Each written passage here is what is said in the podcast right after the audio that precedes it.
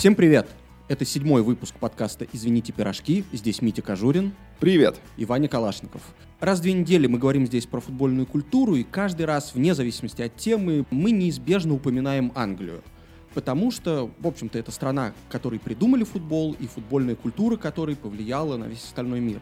Поэтому сегодня мы решили прицельно поговорить о том, как Англия заразила футболом весь мир, как Британская империя строила империю футбольную, и что с ней стало сейчас. Митя, вот ты любишь испанский футбол, и сейчас, в 2018 году, кажется, угу. что он абсолютно доминирует. То есть идеи тренерские полностью испанские.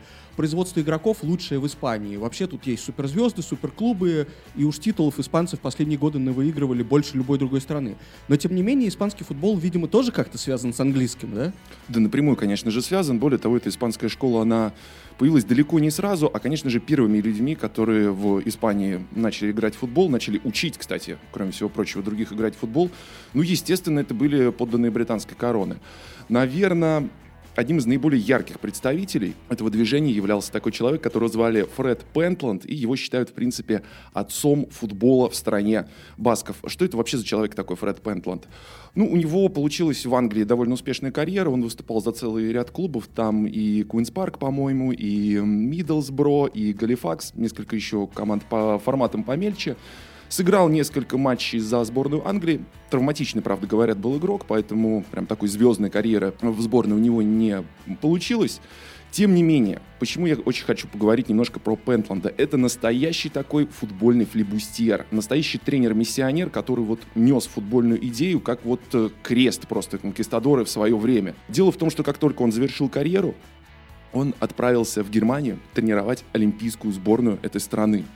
И буквально спустя несколько месяцев произошло что? Началась Первая мировая война. Соответственно, на правах обладателя британского паспорта Пентланд оказался где? Он оказался в лагере. Ну, то есть не концентрационным, это все-таки Первая мировая война была. Что он там сделал вот буквально в первые несколько недель? Конечно же, сколотил футбольную команду. Он сколотил футбольную команду, проводил матчи между англичанами, которых тоже там в заключении, как и самого Пентланда, хватало, против э, сборных всего мира, более того, история вся эта растянулась очень надолго, потому что абсолютно всю Первую мировую войну э, Пентл провел в плену, и, соответственно, все это время чем он занимался? Футболом он занимался. Ну, там тоже наверняка выигрывали русские, потому что я вот обратил внимание, что mm-hmm. всякие чемпионаты мира среди заключенных, чемпионаты мира по болотному футболу и так далее всегда выигрывает Россия. Вот весь футбол такой вот маргинальный, тут, тут... Ну, в чем-то мы, мы же должны быть первыми, да, да, в конце концов. Поэтому я думаю, даже в, в тот момент, когда весь мир э, ничего про футбол толком не знал, наверняка даже в лагерях э, Первой мировой войны там тоже, в общем, русские отличались. Да, ну и в итоге сформировавшийся уже более-менее как тренер, Пентланд отправился работать в Испанию. Кстати, отправился изначально не в Атлетик Бильбао, с которым в дальнейшем ну, действительно добился выдающихся результатов, а в Райсинг из прекрасного города Сантандер, в котором он проработал пару лет, после чего уже получил предложение перебраться в страну Басков.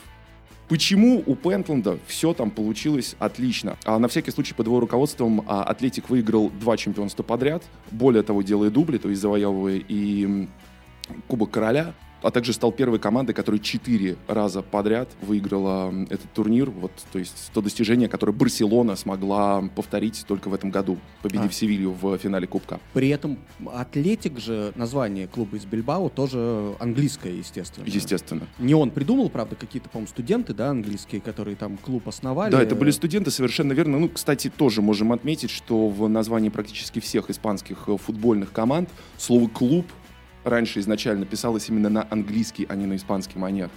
Это, кстати, далеко не везде еще даже поменялось, сохранились такие рудиментарные моменты. Ну, кстати, футбольный клуб Барселоны, он тоже вот изначально писался на английский манер, хотя не англичане его основали, безусловно. Так вот, заканчивая с Пентландом, э, чем же он был так крут? Штука в том, что две сильных стороны основных было этого человека. Во-первых, он был мощнейший мотиватор, то есть вот такой сэр Алекс Фергюсон своего времени. Персонаж был очень колоритный, потому что он практически постоянно крутил во рту огромную такую сигарную фугу, постоянно ходил в котелке, как говорят, во время тренировки мог выбежать, э, напинать абсолютно любому футболисту и м, вообще показать какие-то чудеса на тот момент обращения с мячом. Это первое. Второе, Пентланду удалось произвести маленькую такую тактическую революцию. Описать ее, кстати, довольно просто. Штука в том, что на тот момент в мире прогрессивном футбольном было две наиболее популярные схемы. Это 2-3-5, так называемая пирамида, которая была очень популярна в начале 20 века, и, соответственно, 3-2-5, э, та самая великая дубль В, о которой речь сегодня еще зайдет. Ну, то есть, э, я сразу прошу прощения, если скажу сейчас какую-то слишком очевидную вещь. Ну, понятное дело, что когда у тебя в команде 5 нападающих, вот на что может быть похожа эта игра. Дали мяч, фигачут куда-нибудь в район чужой штрафной. Кто-нибудь зацепится, кто-нибудь отскок э, на отскоке сыграет. Как-нибудь вот мячик туда запихаем. Пентланд же сделал одну очень простую вещь. Он эту схему преобразовал в 2-5-3. То есть, что он сделал? Он насытил центр поля. Ой, он... это, это, это очень по-испански. Сейчас Гвардиола бы сейчас сделал то же самое. Я думаю, если ему Это очень по-испански, W, только это сделал человек, всех... который родился в Вульвергемптоне. Да, да, это тоже, тоже перевел всех в полузащиту. Кстати, очень интересно, вот ты упомянул, что он сам показывал э, людям, как нужно там, условно говоря, принимать мяч, отдавать передачи вообще про всех английских этих тренеров-миссионеров, которые добирались до любых стран, от там Венгрии до э, Чили, рассказывают тоже, что в первую очередь они показывали, как, как нужно играть. Потом, видя, что более молодые, быстрые, физически готовые, соответственно, какие-то там подопечные воспринимают это и начинают mm-hmm. работать с мячом лучше, они уже перемещались в сферу э, начинали больше отвечать за тактику, общую там подготовку и так далее. Дело в том, что на тот момент испанский футбол на самом деле представлял собой кальку с британского. Более того, весь этот атлетизм, вся эта беготня очень хорошо ложилась на традиционные эм, национальные виды спорта страны басков. А это, например, какие? Кто быстрее спилит дерево? Кто больше поленьев нарубит? Кто перетянет канат? Серьезно, это, это все а, до сих кто пор больше очень сидра популярно. выпьет, тогда не было такого?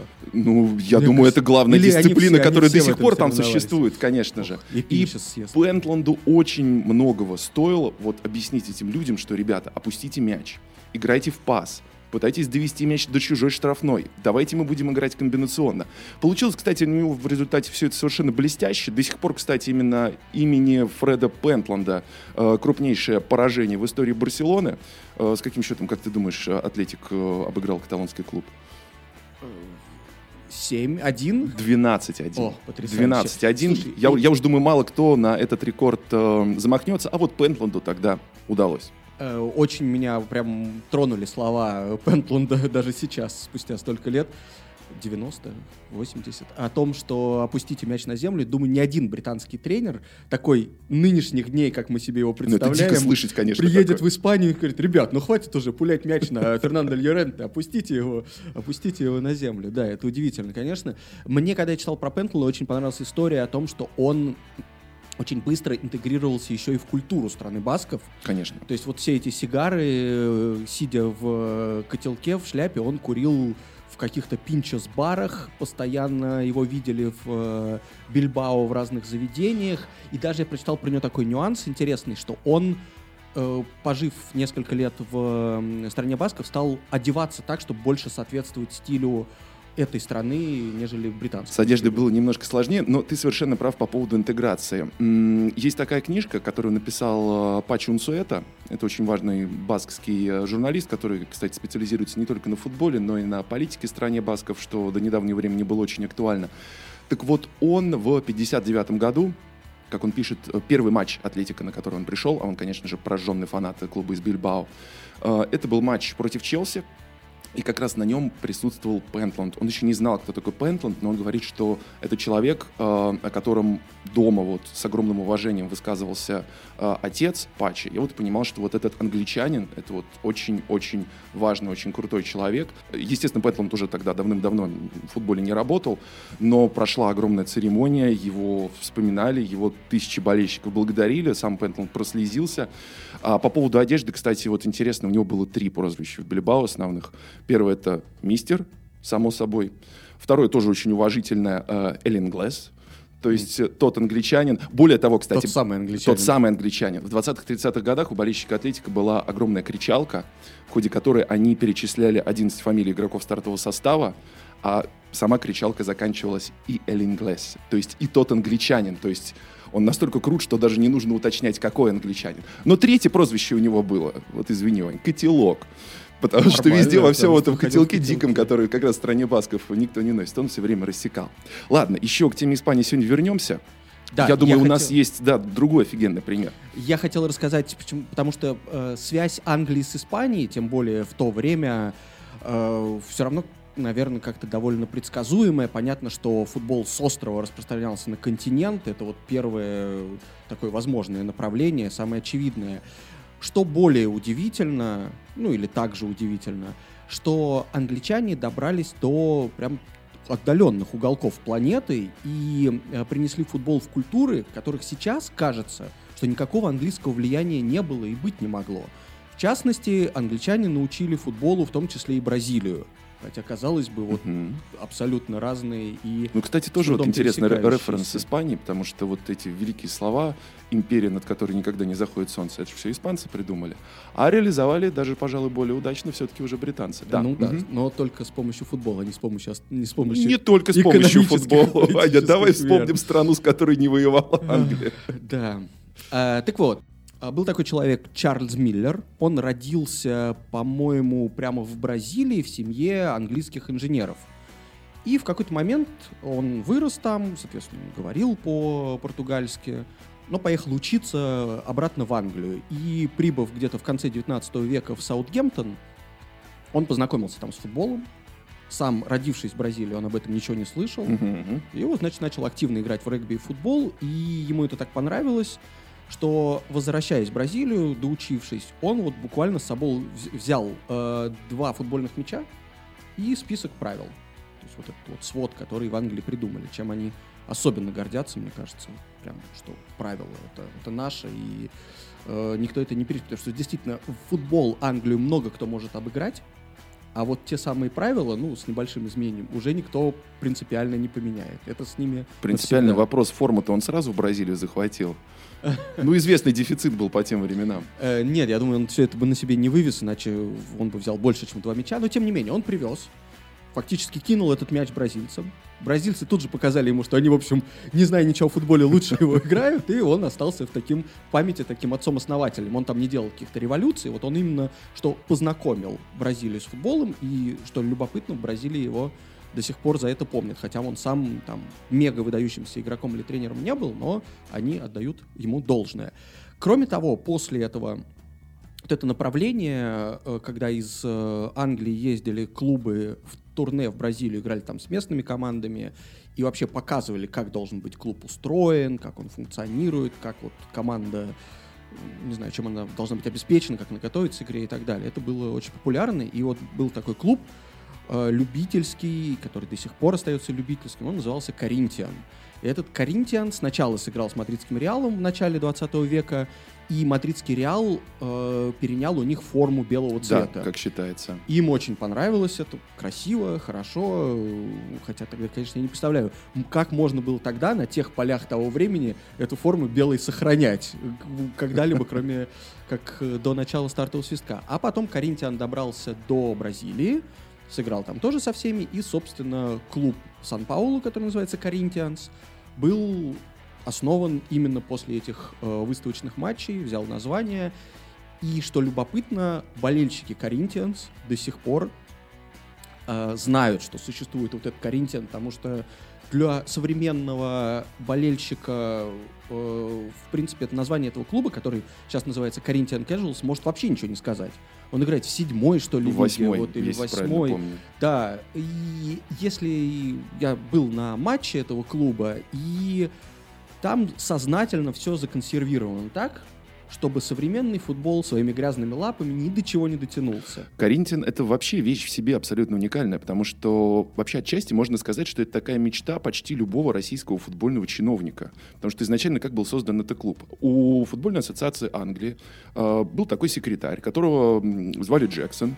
Вот этот самый Джексон э, очень просто выбесился из-за того, что в 80-х э, годах 19 века сборная Шотландии матч за матчем выносила англичан, и ничего с этим невозможно было поделать. Поэтому он решил сделать что? Он решил создать базовый клуб для сборной. О, идеально, идеально. Идеально, который не проводил э, профессиональных матчей, но который постоянно проводил матчи выставочные в Германии, в Бельгии, в Испании, в различных других странах. И более того, именно Коринтиан стал тем клубом, который смог дважды, причем в своей истории, делегировать одновременно аж 11 игроков для стартового состава сборной Англии. Митя, если бы мы записали этот подкаст на неделю пораньше, глядишь, и в Мутко бы не уволили. Зря. Это, конечно, ну, хорошая идея мимо, мимо его ушей проскочила. Эх, Виталий Леонидович, если вы нас слышите, возвращайтесь. Шутка. Так вот, и э, Коринтиан, который, собственно, до сих пор пребывает в статусе э, непрофессионального клуба, который платит игрокам, но только за матчи, э, в котором запрещено ругаться матом, за это могут отчислить, даже если ты на да тренировке. Ты что? Серьезно, даже был случай, когда несколько лет назад какой-то там футболист, ну, я думаю, там планка мата того, что как, как именно можно ругаться, немножко все-таки приподнята, но какого-то футболиста за грубость в адрес то ли вот товарища по команде, то ли кого-то из э, официальных лиц клуба просто выгнали и он лишился своих, там, не знаю, 20 фунтов в неделю, mm-hmm. или сколько там он получает за матч. Э, вот, так что связи между э, нынешним английским футболом в любом виде и футболом практически в любых странах полно. И один из тех людей, э, кто лучше всего эту связь исследовал, это английский журналист э, The Times. Сейчас он работает в New York Times и э, рассказывает американцам о том, как устроен э, сокер в Европе. Э, зовут его Рори Смит, и он написал книжку, которая называется «Мистер», как раз про этих тренеров-первопроходцев. Э, мы поговорили с ним, и он нам немножко рассказал обо всей этой истории. Какие именно знания распространяли британские тренеры-миссионеры? Чему они учили в первую очередь? Тактике, физической подготовке или, может быть, организации игры? Uh, I think it's it was probably largely physical. The emphasis in Britain, England certainly would have been that, that in, the, in the 1920s and 30s. Думаю, в первую очередь они занимались физподготовкой. Профессия тренера в Британии в 20-30-х годах прошлого века прежде всего подразумевала работу над физическими кондициями игроков. Тактика в то время была довольно однообразной и не гибкой. Примерно все команды играли по одной и той же схеме, которую принято называть «дубль В». Время от времени в нее вносились какие-то поправки, но в основном тогдашние тренеры занимались физподготовкой и учили игроков базовым техническим элементам.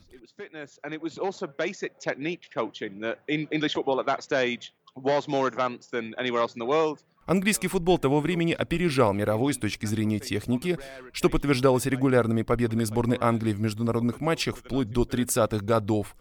Первой командой, оказавшей англичанам достойное сопротивление на их поле, в 32-м стала сборная Австрии, знаменитая Вундертим. Так что сначала британские тренеры обучали техническим приемам. Разумеется, не самым базовым, пасовать мяч-то уже все умели. Но большинство иностранных футболистов не могли сравниться по уровню, скажем, с тренировавшим в Испании Стивом Блумером, который провел несколько сотен матчей в чемпионате Англии и около 30 игр за сборную. За границей таких опытных игроков не было. Поэтому он просто учил других всему, что уже знал сам. Как я уже сказал, над тактикой они почти не работали, а персональная мотивация и выстраивание каких-то личных отношений тогда не требовалось. Игроки тогда не пытались уйти в другие клубы или выбить себе контракт побольше. Подводя итог, физподготовка, техника обращения с мячом и базовая организация игры — это основные аспекты, которыми занимались британские тренеры. So I think it would have been fitness to a large extent and basic technique and basic organization. В каких странах помнят и признают заслуги британских тренеров-первопроходцев? I think I think in terms of individuals, every, everywhere. So if you if you think about Italy, более-менее везде. В Италии хорошо помнят Джеймса Ричардсона Спенсли, который основал Дженуа, и Уильяма Гарбута, который работал в Роме, Наполе и Милане. Люди, которые интересуются футбольной историей, обязательно вспомнят про Чарльза Миллера, который привез футбол из Саутгемптона в Бразилию. В Германии про англичан вспоминают чуть реже, но если поговорить с болельщиками Баварии, то они назовут нескольких важных тренеров их клуба из Англии. Даже в России до сих пор помнят англичан, братьев Чарноков из Блэкберна, которые основали первую в истории страны заводскую футбольную команду. Название которой, впрочем, я совершенно точно не смогу сейчас правильно произнести. The fans of the clubs that have direct British links or people who are В целом, болельщики клубов, которые когда-то были напрямую связаны с Англией, а также люди, погруженные в футбольную историю, готовы признать, что британское влияние имело место. Однако нельзя сказать, что англичане всего лишь познакомили мир с футболом, и не более. В своей книжке я как раз попытался объяснить, что взаимодействие разных футбольных культур в отдельных случаях было довольно глубоким. Это происходило благодаря многочисленным турне британских команд в самые разные страны. Латинскую Америку, Бельгию, Италию, Австрию. Благодаря британским тренерам-энтузиастам. Благодаря людям вроде Уга Майзеля и Вилли Майзеля, тренеру сборной Австрии и его брату-журналисту, которые следили за развитием футбола в Англии и пытались применить знания на практике у себя в стране. Собственно, такие отношения между Англией и остальным миром я бы и назвал обучением. Этот процесс шел довольно долго, дольше, чем принято думать в Англии, и привел к интересным последствиям. Англия научила мир, как играть в футбол, но потом отказалась учиться у тех стран, которые ее превзошли. Почему английский футбол в какой-то момент превратился из передового в консервативный?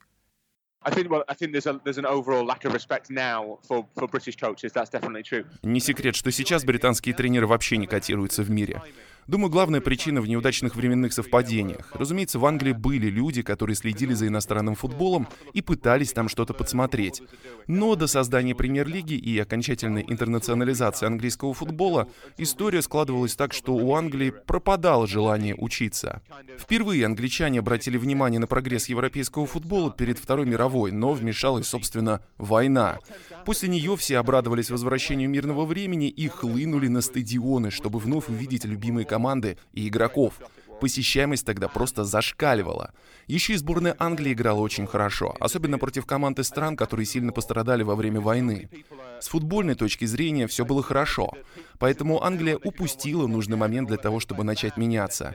Перед войной перед глазами был пример Италии, которая выиграла два чемпионата мира, но после войны вернулось это ощущение, что мы снова ведущая мировая футбольная держава. Зачем тогда чему-то учиться? Вскоре сомнения вернулись, потому что на чемпионате мира 50-го года Англия умудрилась проиграть США, а в 53-м была бита на Уэмбли Венгрии, а еще год спустя уступила в Будапеште с еще более чувствительным счетом. Еще один удар по английскому футболу нанесла авиакатастрофа Манчестер Юнайтед в Мюнхене. Страна потеряла сразу нескольких лучших футболистов. Тогда многие снова стали задумываться о необходимости перемен, но в 1966 году Англия довольно внезапно выиграла чемпионат мира. Победа на чемпионате мира — это знак, что с английским футболом все в порядке, ничего менять не надо, мы научились в этой игре абсолютно всему, можно и остановиться. Реакция английской футбольной общественности была однозначной. Мы достигли вершины. Но это привело к стагнации в следующие 25-30 лет. Да, в 70-х и 80-х английские клубы побеждали в Еврокубках, но это скорее было признаком удачного периода в истории конкретных команд — Ливерпуля, Астон Виллы, Ноттингем Форест. В целом же английский футбол переживал не лучшие времена, ведь его развитие постоянно тормозили причины, возникающие в самый неподходящий момент. Таким образом, год за годом английский футбол потихоньку отставал от европейского something happens that makes that stops it in its tracks, and all of a sudden you don't get any change. And slowly but surely it falls behind. Что сейчас может дать английский футбол остальному миру? Это вопрос для отдельного исследования. Думаю, ответ на него — граундсмены, то есть люди, которые следят за состоянием поля. Кажется, граундсмен ПСЖ англичанин. Граундсмен мадридского Реала совершенно точно англичанин. Одна из немногих областей игры, в которой Англия однозначно впереди других стран, это качество полей. Кроме того, в миланском Интере англичане занимаются маркетингом. Также много англичан в европейских клубах ведут работу с болельщиками. В целом успехи Англии связаны не столько с футболом, сколько с футбольным бизнесом. Сейчас она может научить чему-то мир в области маркетинга, работы с прессой, организации мероприятий и, конечно же, уходу за футбольными полями. Это был английский писатель и журналист Рори Смит. Ну, англичане все-таки такие англичане до конца, Вань. Вот на самом деле, даже если вспомнить вот эти поражения, которые вот стали какими-то вот первыми маркерами для Англии, на которые можно было обратить внимание, что что-то происходит не так. 53 год, поражение от Венгрии, да? Знаешь, почему они считают, что это произошло? Ну, потому что Джимми Хоган в этой Венгрии все построил своими английскими а, руками. Ну да, конечно, конечно. Это во-первых. А тренировавший, э, как уже сегодня я упоминал, э, в стране басков Фред Пентланд, он же, кроме этого, еще был консультантом сборной Испании. И в 29 году сборная Испании обыграла англичан 4-3, Благодаря чему, как считают в Англии? Ну, благодаря, конечно же, гениальным идеям Пентланда. Да, то, то есть, есть даже наши поражения — это результат это работы победы, наших тренеров. Да. При этом часто э, тот же Смит в этой книжке писал, что часто некоторых тренеров, когда они тренировали за границей, в Англии не признавали. То есть тут как создавалось противоречие. Например, кто-то уехал работать в Испанию, на родине про него моментально забывали. То есть э, клубы английские, видя, например, успехи английского тренера где-то за границей, не торопились звать его обратно, давать ему какую-то хорошую работу. Они просто это игнорировали. Думали, ну что там этих э, варваров испанских учить бегать по полю, это любой, значит, справится. И были люди, которые добивались реальных успехов. Собственно, тот же Хоган, мало того, что сборной Венгрии помог, так он еще и повлиял, как нам несколько выпусков назад Джонатан Уилсон рассказывал, повлиял вообще на э, множество каких-то сопредельных стран и выучил людей, которые потом поехали тоже в ту же Бразилию, Аргентину, Уругвай, там футбол развивать. Но при этом, да, Англия на это закрывала глаза, и вообще вот это вот английское сопротивление тому, что где-то там за ла начинается, в общем, мир, на который имеет смысл обратить внимание, хотя бы после того, как вы его футболу научили. Это, мне кажется, вот такое вот империалистское сознание, которое во многом Англии помешало потом воспользоваться и расти, и развиваться как футбольной стране. Потому что футбольная ассоциация, она же даже, во-первых, она запрещала Англии участвует в чемпионатах мира до 950 года. Угу. То есть... Э, ну, не царское это дело. Да, а, а, я думаю, что, во-первых, они, конечно, боялись, что их вдруг внезапно какая-нибудь там Италия или Уругвай обыграет. Но после, по-моему, после второго чемпионата мира, когда Италия выиграла, они сыграли на Уэмбли и вы, обыграли Италию, подумали, нам больше, нам больше ничего не надо и думали, что чемпионаты мира им не нужны будут, как когда в 50-м наконец-то решили в нем участвовать, проиграли сборной США, в которой нелегальный иммигрант забил им единственный гол. В общем, была прекрасная история, которую, мне кажется, в Англии тоже довольно быстро и, и, и хорошо забыли. И даже когда был первый розыгрыш Кубка чемпионов, а, Челси, как чемпиону Англии, федерация опять-таки запретила участвовать. Говорит, что вы будете с этими непонятными европейцами играть там во что-то. И в следующем году Манчестер Юнайтед, вопреки воле федерации, только из-за того, что Мэтт Басби был умный человек, который понимал, что для развития футбольного клуба нужно играть с крутыми командами, которые, в общем, уже превосходили английский по уровню, только за счет этого Манчестер Юнайтед, вопреки э, воле федерации, принял участие в Кубке чемпионов, и английские клубы начали постоянно участвовать. Так что сам, сама Англия очень э, долго не признавала превосходство других футбольных культур.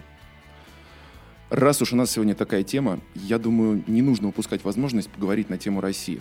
Рори уже упомянул Клемента и Хари Чарнаков. Э, давай немножечко все-таки расскажем э, нашим слушателям, что это вообще за люди. Ну, то есть я думаю, что, конечно, многие про них слышали, так же, как и про футбольный клуб Орехова-Зуева. Да, э, и, и, именно это название Рори в своей интервьюшечке забыл упомянуть, но мы ничего не забудем.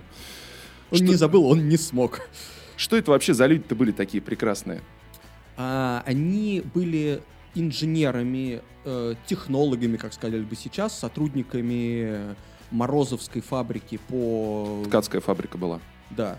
И еще там был, по-моему, производ и еще там было, по-моему, производство бумаги, ну, неважно. В общем, крупные индустриальные фабрики, которые были во многих городах, в том числе в Орехово-Зуево, который тогда был каким-то сравнительно крупным индустриальным центром. И вот при фабрике э, братья Чарнуки создали футбольную команду, точно так же, как Фред Пентланд в лагере, только лет на 10 пораньше, там началось все это в 908 909 они собирали э, англичан, угу и тех... Э... Это, кстати, тоже интересный момент, извини, немного тебя перебью. Штука в том, что там, по-моему, первую попытку собрать эту орехозовскую команду Клемент, именно Чарнок, э, попытался, по-моему, еще в 87 году с той формулировкой, что пусть русские рабочие на досуге делают э, хоть что-то чуть более интересное, чем просто пьют водку. Да, да, То да. его не захватило этот и, процесс. И, и, э, его, видимо, не захватило, а русских игроков, точнее, потенциальных игроков, их совершенно не захватил футбол. Соответственно, первая попытка организовать команду, она на самом деле провалилась. И вторая была непростой, потому что Второй заход осуществлял уже именно Харри Чарнок, и он для этого специально понагнал англичан с ближайших мануфактур, чтобы русские прониклись. Угу. Русские со временем прониклись, э, более того, на команду стали ходить совершенно ну, сумасшедшее количество людей. Да, до, там 10, до 15 тысяч, тысяч собирали человек. на одном матче. То есть это вот нужно понимать, там какие стадионы, с позволения сказать, были, какие поля. Э, но, но Привет еще... Казанскому Рубину. Сейчас Ой, сейчас много кому привет можно передавать. Я думаю, если даже через запятую пойдем, Вань, мы где-то вот через полчасика остановимся. Кстати, еще что интересно по поводу этого второго удачного захода с образованием футбольного клуба. Проблемы еще у Хари Чарнака возникли с э, царской охранкой. Потому что они тогда просто как черт ладана боялись любых организаций, любых профсоюзов, которые создавали рабочие. И он отдельно ходил неоднократно к бургомистру, объясняя, что, ребята, есть вот такая игра, мячик пинать будем, никаких политических собраний, э, никакого социализма, никакой такой фигни. Мы просто будем играть в эту, в эту непонятную игру. Ох, ну и продавил в итоге. Каталонцы бы поспорили, конечно, с его словами бы сейчас, современные. Ну ладно. Э, смешно еще, что в команде братьев Чарников, собственно, она, по-моему, сначала называлась просто Морозовская фабрика или Морозовский завод, и название «Знамя труда», под которым она сейчас до сих пор существует, появилось только там в 20-е годы. Но неважно. В этой команде принимал участие сотрудник посольства Великобритании в Российской империи, по-моему, по фамилии Локхарт, и он потом выяснил, что он был шпионом. Так что, наверное, какие-то отчасти опасения были резонные, но, конечно, он там не, он играл не для того, чтобы вербовать русских рабочих, а просто чтобы, в общем, отвлечься от шпионства своего.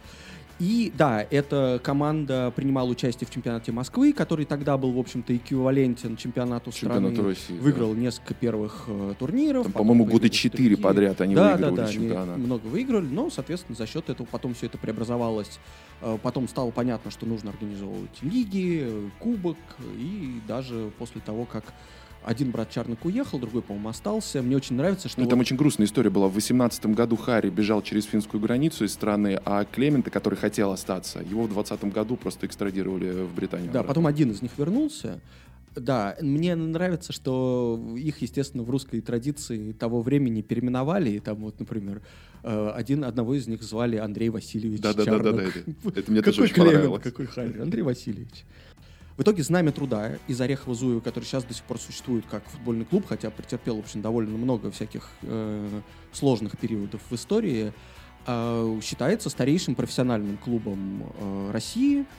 И забавно, что вот в Англии есть такой ФК Шеффилд, то есть это не Шеффилд Уэнсдей, не Шеффилд Юнайтед, а команда из шестого дивизиона, которая э, является первым профессиональным клубом именно в Великобритании. И, э, собственно, вся их деятельность, все их существование направлено на то, чтобы этот статус поддерживать и играть товарищеские матчи с первыми официальными футбольными клубами в других странах. То есть они такие подвижники, которые вот за этот статус держатся и пытаются как-то вот на этом сделать себе шоу из этого. И забавно, что я вот тоже был на одном из э, праздничных матчей Шеффилда, когда они играли там, со своими соседями по Шеффилду клубом Халлом. Это клуб со старейшим стадионом. И, Какой все в Англии старейший? Это, да, разваливающийся. Там, кстати, забавно все. Там э, э, раздевалки находятся в пабе, то есть вот вот это пространство, где, где находится, где клуб размещается, это просто соседняя дверь с пабом. То есть ты входишь в паб, из паба выходишь на поле, а игроки, соответственно, из паба идут в раздевалку и потом Ай, хорошо, ай, молодца. Это супер, да. И вот они несколько лет назад, когда привлекли каких-то спонсоров, стали планировать эти поездки по первым клубам э, э, Европы, мира, и этим летом, то есть летом 2019 года, они приедут в Россию, наконец-то, сыграют там со знаменем труда, сыграют с московским торпедо, сыграют с, прости господи, клубом «Картавый футбол». Ну, ладно, это 2019 год, ладно, окей. Нельзя игнорировать такие команды. А, Сам Калом сыграют? да, кстати, вот странно. Я думаю, что они просто, наверное, не слышали про это, но... Но мы научим. Фиферы, как узнают, да, должны, должны включить это в свое расписание. И одним из самых успешных матчей с точки зрения посещаемости, который ФК Шеффилд провел, это был матч с клубом Рекреатива из Уэльвы, который первый клуб, соответственно, в испанском профессиональном футболе.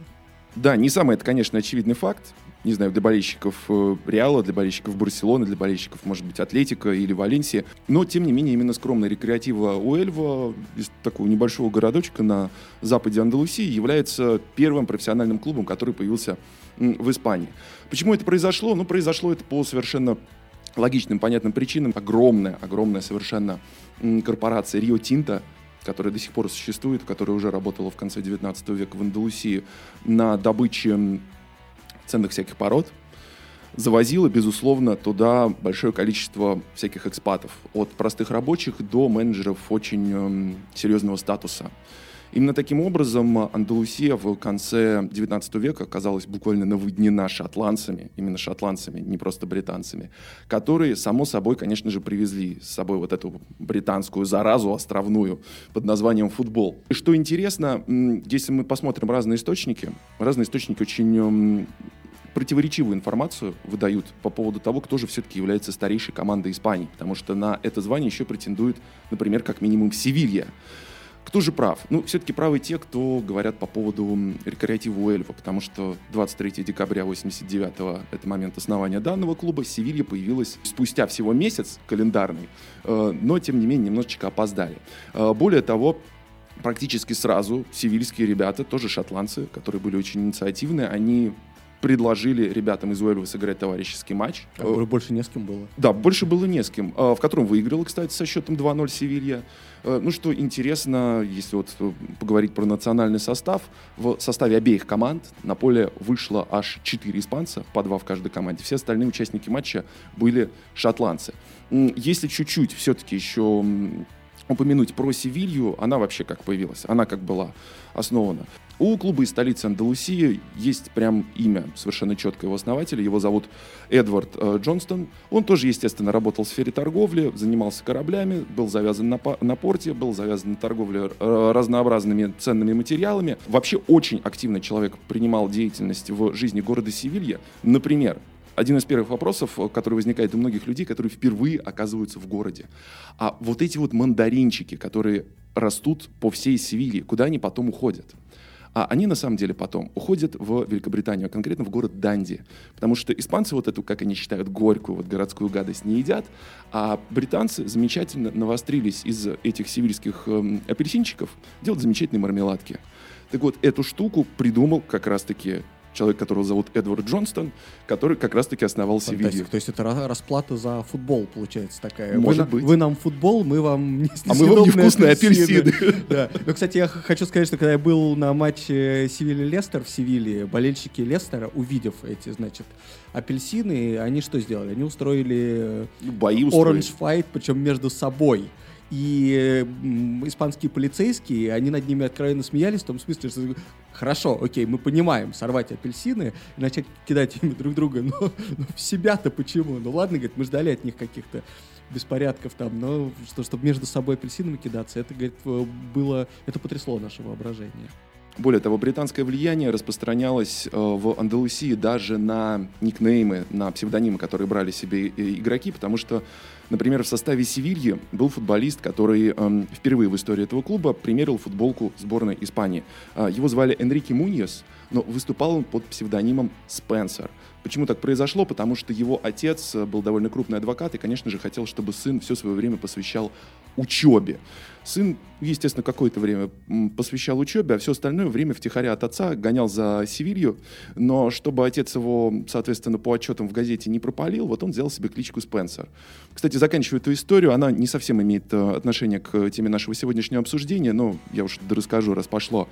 Э, к сожалению, Спенсер Энрике Муньес э, умер совсем молодым, в возрасте 27 лет, в результате осложнения, возникшего после операции на аппендиксе. Ну, то есть, да, такая история, которую сейчас очень сложно представить. Произошло это в день э, Кубка Испании, Севилья, Реал Мадрид. И, конечно же, перед матчем его почтили минуты молчания, а после матча игроки обеих команд через многотысячную толпу, которая заняла буквально весь город, всю Севилью, понесли вот гроб с его телом на кладбище. Очень такой трогательный момент был.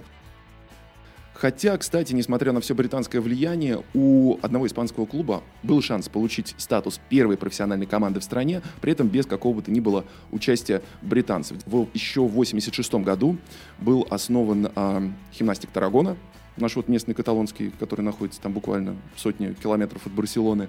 Но дело в том, что ребята клуб основали в 86 году, а первый матч провели в 1914 Ну вот лузеры, ну лузеры же, ёпрст. Они знаешь, что там развивали? Вот действительно гимнастику, как можно понять из названия, теннис, гольф, регби. А, а вот футболом не озаботились. То есть они общий спортивный клуб основали? Да, они создали а, спортивный клуб, но развивали но не но там то. не было футбола, да, понятно. Это вообще тоже, кстати, довольно английская такая история, когда основывается клуб, в котором есть все. Правда, в Англии было принято обычно делать, скажем так, крикетный и футбольный клуб, благодаря чему, опять-таки, э, один из э, англичан-первопроходцев в итальянском футболе основал клуб, который назывался CFC Genoa, то есть Cricket and Football Club Genoa, и он называется так до сих пор. Хотя, мне кажется, спроси какого-нибудь итальянца сейчас, что значит аббревиатура там, клуба, за который ты болеешь. Не факт, что он ответит, потому что, конечно, никакого крикета в Genoa не было и уже давно нет. И не будет. Вообще интересно проследить влияние Англии современной на совсем другие сферы. Понятно, что сейчас не нужны тренеры, которые будут показывать, как там правильно стопу ставить, как мяч обрабатывать и так далее. Всему этому давно научились. И более Нет, тренеры того... такие нужны, но лучше всего не английские. Да, именно. Сейчас понятно, что английский тренер, который едет за границу, это, скорее всего, тот тренер, который даже в Англии сумел провалиться. Потому что, ну, нет, у некоторых были какие-то плюсы там, но все равно, когда вспоминаешь Стива Макларена в Твенте, в Вольфсбурге, как-то вот кажется, что нет, это не... Он бы, конечно, сам наверняка бы мечтал возглавлять по-прежнему сборную Англии или какой-нибудь достойный клуб, или там вывести Дерби Каунти в премьер-лигу, как у него был шанс, которым тоже не воспользовался.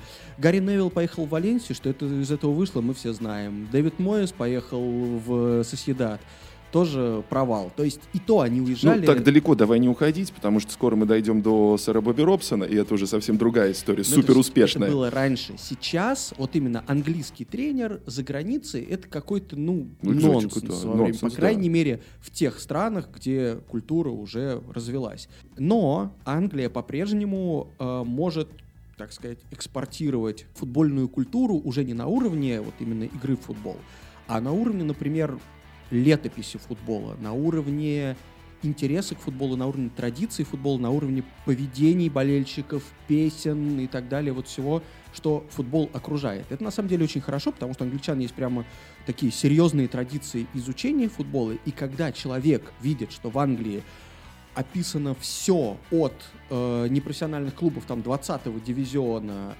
э, в такой же, с такой же, такими же подробностями, как жизнь mm-hmm. Манчестер Юнайтед, тогда люди в других странах начинают гордиться своими клубами четвертого, там, пятого, шестого дивизиона, начинают за них болеть, начинают создавать вокруг них какие-то там мифы, легенды, поддерживать. Есть снова возвращаемся к нашему с тобой любимому support your local team.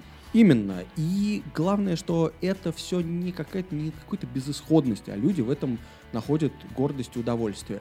Э, что мне не нравится, что в какой-то момент, когда в Англии был довольно печальный период 70-х, 80-х, вот с разгулом футбольного насилия, многие страны, особенно восточноевропейские, тоже решили зачем-то взять с этого примера. И до сих пор это много где э, процветает в этом смысле. Более того, вот самая популярная версия, которую я слышал от людей, которые к около футболу имеют отношение, что Марсель, да, вот это в 2016 это был таким символическим актом, что, смотрите, англичане, вот кто на самом деле умеет драться так же и умеет быть такими же, значит, суровыми там парнями, как вы были в 80-е, типа вы все это потеряли, а мы вот э, по голове бутылкой в любой момент можем заехать и учитесь теперь у нас. Мне это глубоко неприятно все, и не сказал бы, чтобы это то, что чему стоило подражать, но, безусловно, это вот этот вот восточноевропейский хулиганизм э, существует до сих пор с большой оглядкой на Англию 80 Ну, вообще хорошо, что в самой Англии вся эта тематика потихонечку сходит на нет, потому что, ну, конечно же, когда вот, э, во-первых, насилие на трибунах, насилие на улицах, плюс, э, ну, к сожалению, стоит признать, популярная культура и литература, и кино тоже в определенный момент, ну, действительно, вот чуть ли не пропагандировали все это насилие, романтизировали да, его, да, да. чего делать, безусловно, ни, ни в коем случае не стоило. Ну вот таким образом это все, да, совершенно правильно говоришь, перекинулось на Восточную Европу. Но, слава богу, я надеюсь, надеюсь, что так же, как страсти сейчас э, очень быстро, очень хорошими темпами утихают в самой Британии, также это все-таки будет происходить в странах вроде ну, Польши, России, Украины. А, и, кстати, Германии, кстати, тоже. Немцы-то тоже неплохо научились кулаками махать, что до сих пор продолжают делать. Тоже на минуточку. Цивилизованная Центральная Европа. Да, это и не к тому, что Восточная не цивилизованная, это я к тому, что все-таки влияние больше да, действительно было оказано на Россию окружающие страны. Англичане во многом решили этот вопрос за счет просто коммерциализации футбола, превращения в шоу. Понятно, что там цены выросли, собственно, поведение такое маргинализировалось довольно быстро. Но при этом существуют культуры, с которых можно взять пример. Все равно вот две недели назад мы говорили про аргентинцев, которых если uh-huh. убрать Бара Бравос и взять э, как пример тех аргентинцев, которые в Мадриде поддерживали свои команды во время вот этого вынесенного финала Суперклассика, или аргентинцев, которые ездят за сборной своей на крупные турниры, ну, хотите, чтобы было шумно, красиво и мощно, а не так, как, например, сейчас на Emirates, где все сидят и молчат, например, да, окей, это не очень здорово, но есть кого брать пример, не обязательно его брать с э, тех людей, которых Лайджа Вуд пытался изображать. И еще, не знаю, буквально вот э, маленький пример того, как английская культура проникла в другие страны. Просто мне пример кажется смешным.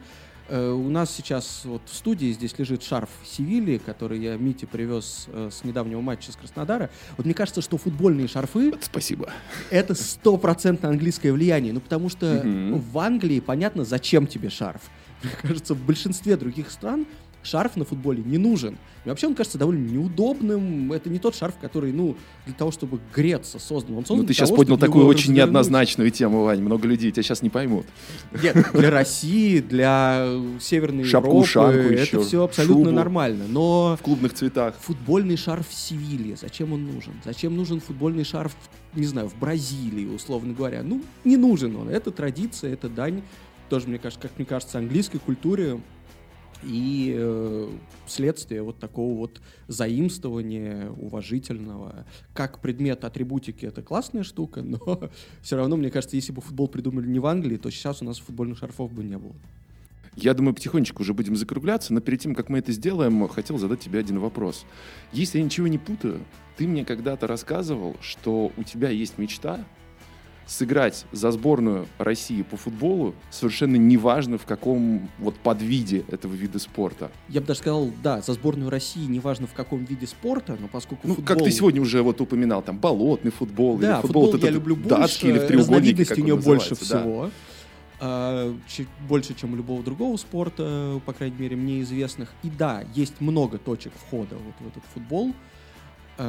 И я думал о том, что когда-нибудь, например, я пробьюсь туда, где не нужно конкурировать с кем-то по спортивному признаку. Просто потому, что не с кем конкурировать. А просто достаточно того, что я об этом узнаю раньше других, узнаю, что где-то проводится какой-то турнир, и, соответственно, я могу, вооружившись э, российским флагом, привести туда свою команду.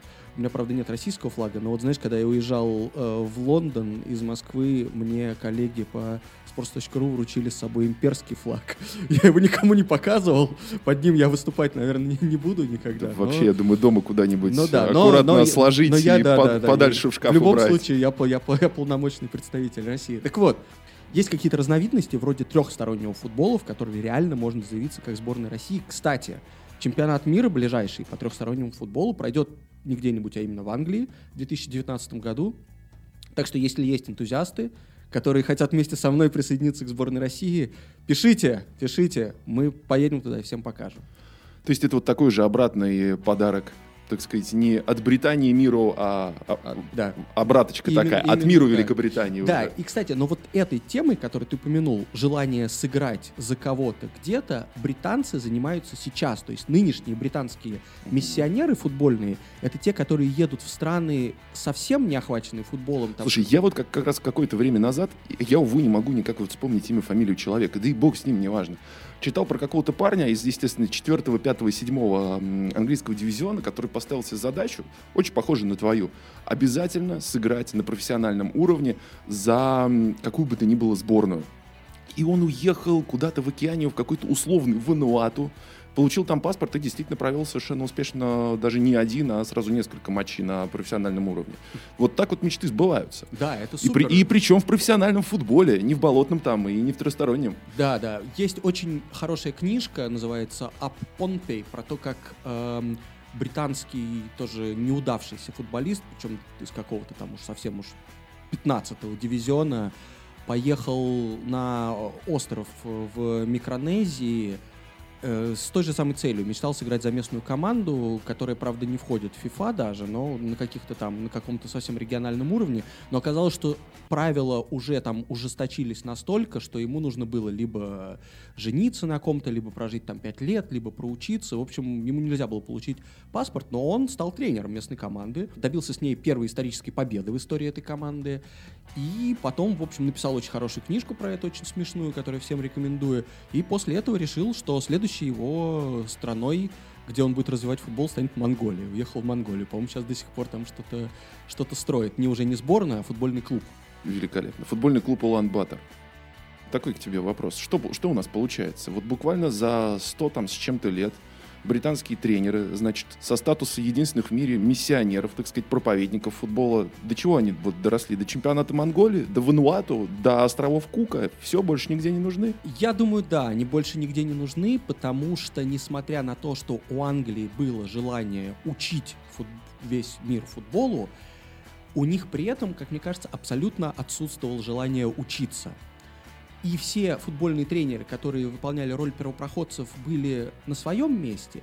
А вот нынешние футбольные тренеры, которые отказываются видеть, что происходит в мире вокруг них, соответственно, таким образом учат, не учатся и не прогрессируют, да, никому не нужны. Англия по-прежнему э, очень крута, как страна, которая организует лигу, э, страна, которая хранит все эти футбольные традиции, но это не та страна, как мне кажется, которую можно чему-то научить. Друзья, здесь был седьмой выпуск подкаста «Извините, пирожки». Я напоминаю, что нас можно слушать в Apple подкастах, Google подкастах, на SoundCloud, YouTube, на огромном количестве других площадок и, конечно же, на сайте sports.ru, все возможные приложения которого я, конечно же, как всегда вас призываю скачивать и устанавливать. Здесь был Ваня Калашников. Пока. Митя Кожурин. Пока-пока.